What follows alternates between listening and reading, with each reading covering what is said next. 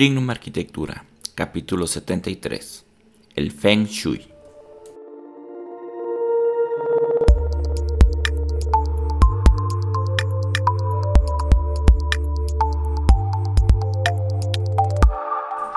Hola, bienvenidos a Trinum Arquitectura, el podcast donde encontrarás todo lo que debes de saber para diseñar y construir el proyecto de tus sueños. Yo soy el arquitecto Enrico Ochoa, director de Trinum Arquitectura, y hoy vamos a hablar sobre el Feng Shui, esa famosísima técnica milenaria china que nos ayuda a tener espacios más armoniosos.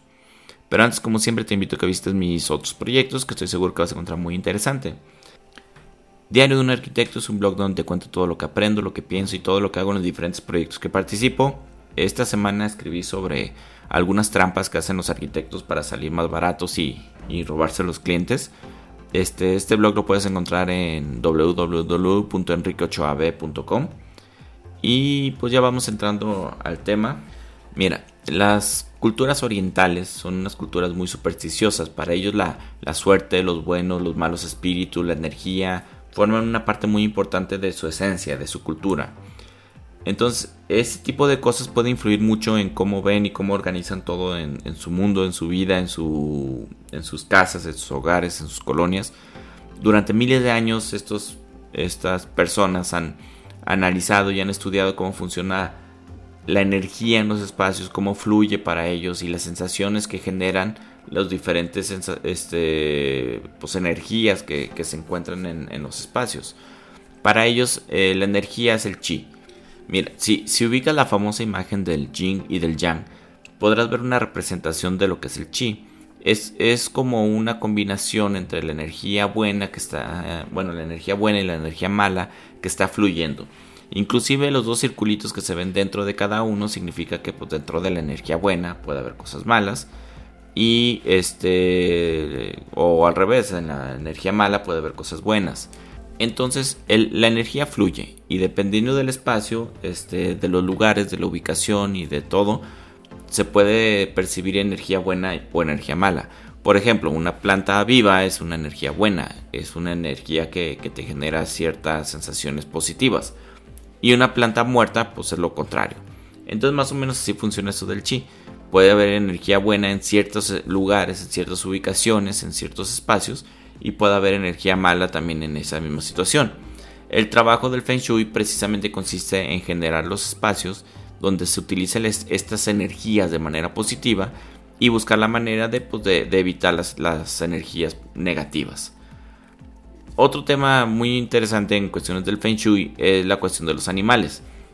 Los animales es una manera de que representa a ti como individuo o a la persona que va a habitar el espacio y cómo lidias con, las diferentes cosas que suceden con el chi, con la energía que hay dentro del espacio o alrededor de la persona. Eh, por ejemplo, eh, bueno, los animales son cinco el animal que tienes a la espalda, se puede decir que, es tu sur, es el, corresponde al animal la tortuga. Es un animal que, tiene un caparazón, que se protege la espalda, que da mucha estabilidad y es lo que quieres tener detrás de ti. Quieres tener este, un muro, un caparazón, algo que te proteja la espalda.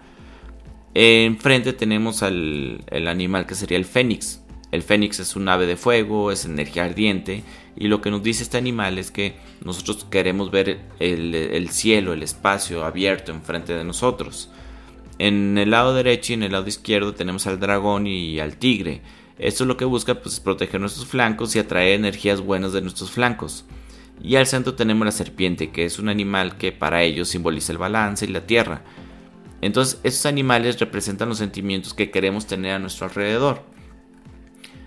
Otro tema interesante para ellos es lo de la posición de comando.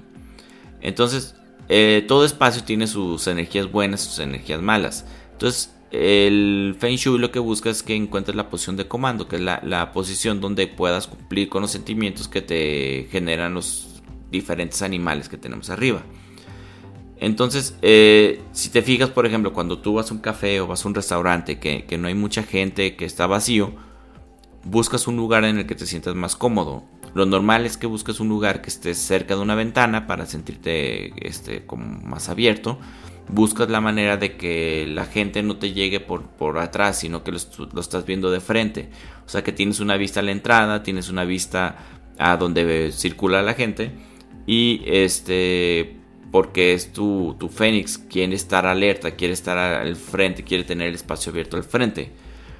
Y buscas que, tengas alguna ventana a un costado, que tengas algo, algo que pueda absorber energía, alguna planta o algo que pueda absorber energía para tus flancos.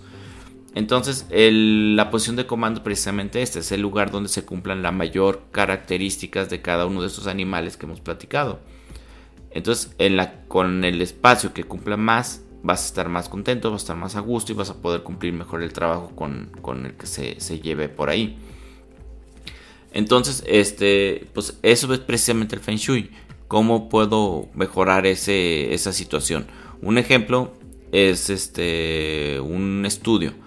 Si te fijas últimamente los estudios de casa eh, están muy de moda. Eh, hay videos a montones en YouTube donde te dicen, ah, sí tengo organizado mi estudio de mi casa.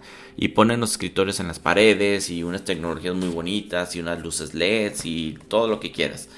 El problema es que estos estudios en realidad son, son incómodos, te, digo, porque yo durante mucho tiempo tuve mi, mi, estudio de casa así, con un escritorio volteando hacia la pared y dando la espalda a la, a la puerta de entrada y no, no, trabajas a gusto. Este, hay algo que no, no, está bien porque si te fijas tienes desprotegido tu tortuga y tienes este, tapado tu fénix. Entonces en el momento que tú giras un escritorio, que puedas tener una vista directa hacia la puerta de entrada, que puedas tener un muro que te proteja la espalda, que puedas tener una ventana que te permita entrar la luz por un lado, vas a trabajar mucho más a gusto, vas a ser más creativo, vas a estar menos tensionado y vas a tener menos estrés. En la cuestión de las recámaras, lo mismo la, ubicación de la cama tiene que buscar la posición de comando. Significa que debes de tener protección a espalda, que, debes de tener un muro a espalda de tu cama, que puedas estar viendo el, acceso a la, puerta de entrada, que puedas tener una ventana donde entre energía positiva de afuera y, este, y que tengas el espacio abierto hacia enfrente. Y así puedes ir repitiendo esta fórmula en cada uno de los espacios para saber cuál es la, ubicación más, más adecuada de, este, de, los muebles que debes de colocar en un espacio. Eh, todos ubicados muy bien, por ejemplo, los accesorios del Feng Shui. Los accesorios del Feng Shui son cosas que, atraen, este, que ellos usan para atraer energía o para, para este, repeler los espíritus malos. Por ejemplo, está el famoso gatito Manki, digo Manaki. Es un, un, un gatito que mueve la manita. La idea del gatito que mueve la manita como si fuera un péndulo es que la energía fluya. Entonces, eh, no necesariamente tienes que tener el gatito este para, para, que la energía fluya. Puedes tener a lo mejor algún otro tipo de, accesorio que cumpla con esa función. El chiste que sea un accesorio que se esté moviendo para que se sienta que la energía está fluyendo. Otro, por ejemplo, la, ranita dorada. Es una ranita que tiene tres pies, que está comiendo una moneda, este, se come unas monedas. Esta ranita simboliza pues el dinero, que, que haya flujo de dinero. A lo mejor en tu caso pues, no, necesariamente debes de tener una ranita dorada, a lo mejor puedes tener este, algunas monedas, este, algún, algún, este, una charolita donde puedas poner algunas monedas este, especiales, cosas por el estilo, porque lo importante de los accesorios no es lo que son, sino lo que representan para ti. Los accesorios no funcionan por sí solos, es necesario que tú creas en ellos para que funcionen. Por ejemplo, también es muy común que, en el Feng Shui se coloquen espejos. Los espejos son para repeler las energías negativas. También ahí este, se suelen poner algunos unos como perritos que se ponen afuera de la casa para, alejar los malos espíritus. Bueno, en fin.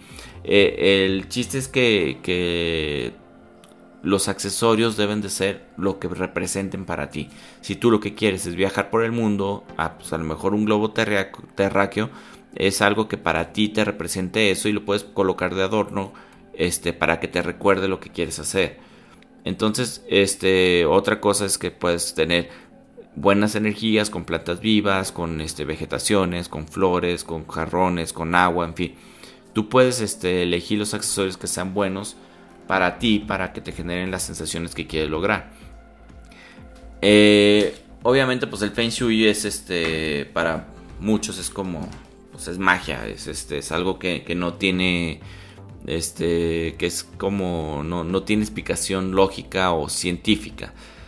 que en realidad es, a base de experimentación. Durante muchos, muchos miles de años este, los chinos han trabajado experimentando con esto y pues obviamente van sacando sus conclusiones. Pero en la versión occidental se puede decir que tenemos la neuroarquitectura, que en realidad no deja de ser algo muy similar. Por ejemplo, lo que hablábamos de la tortuga.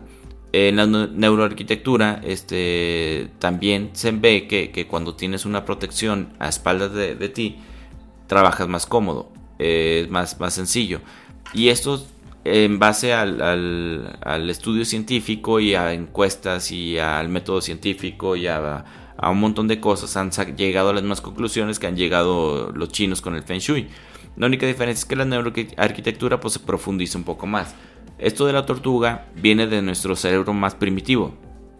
Eh, nosotros hemos evolucionado para defendernos, para sobrevivir. Entonces eh, vivimos en cuevas durante millones de años. En realidad tenemos construyendo nuestros hábitats apenas unos miles de años. Entonces nosotros como, como especie buscábamos las cuevas porque es un lugar donde nos podemos proteger la espalda y podemos ver el acceso de los depredadores afuera y podemos tener tiempo de reacción.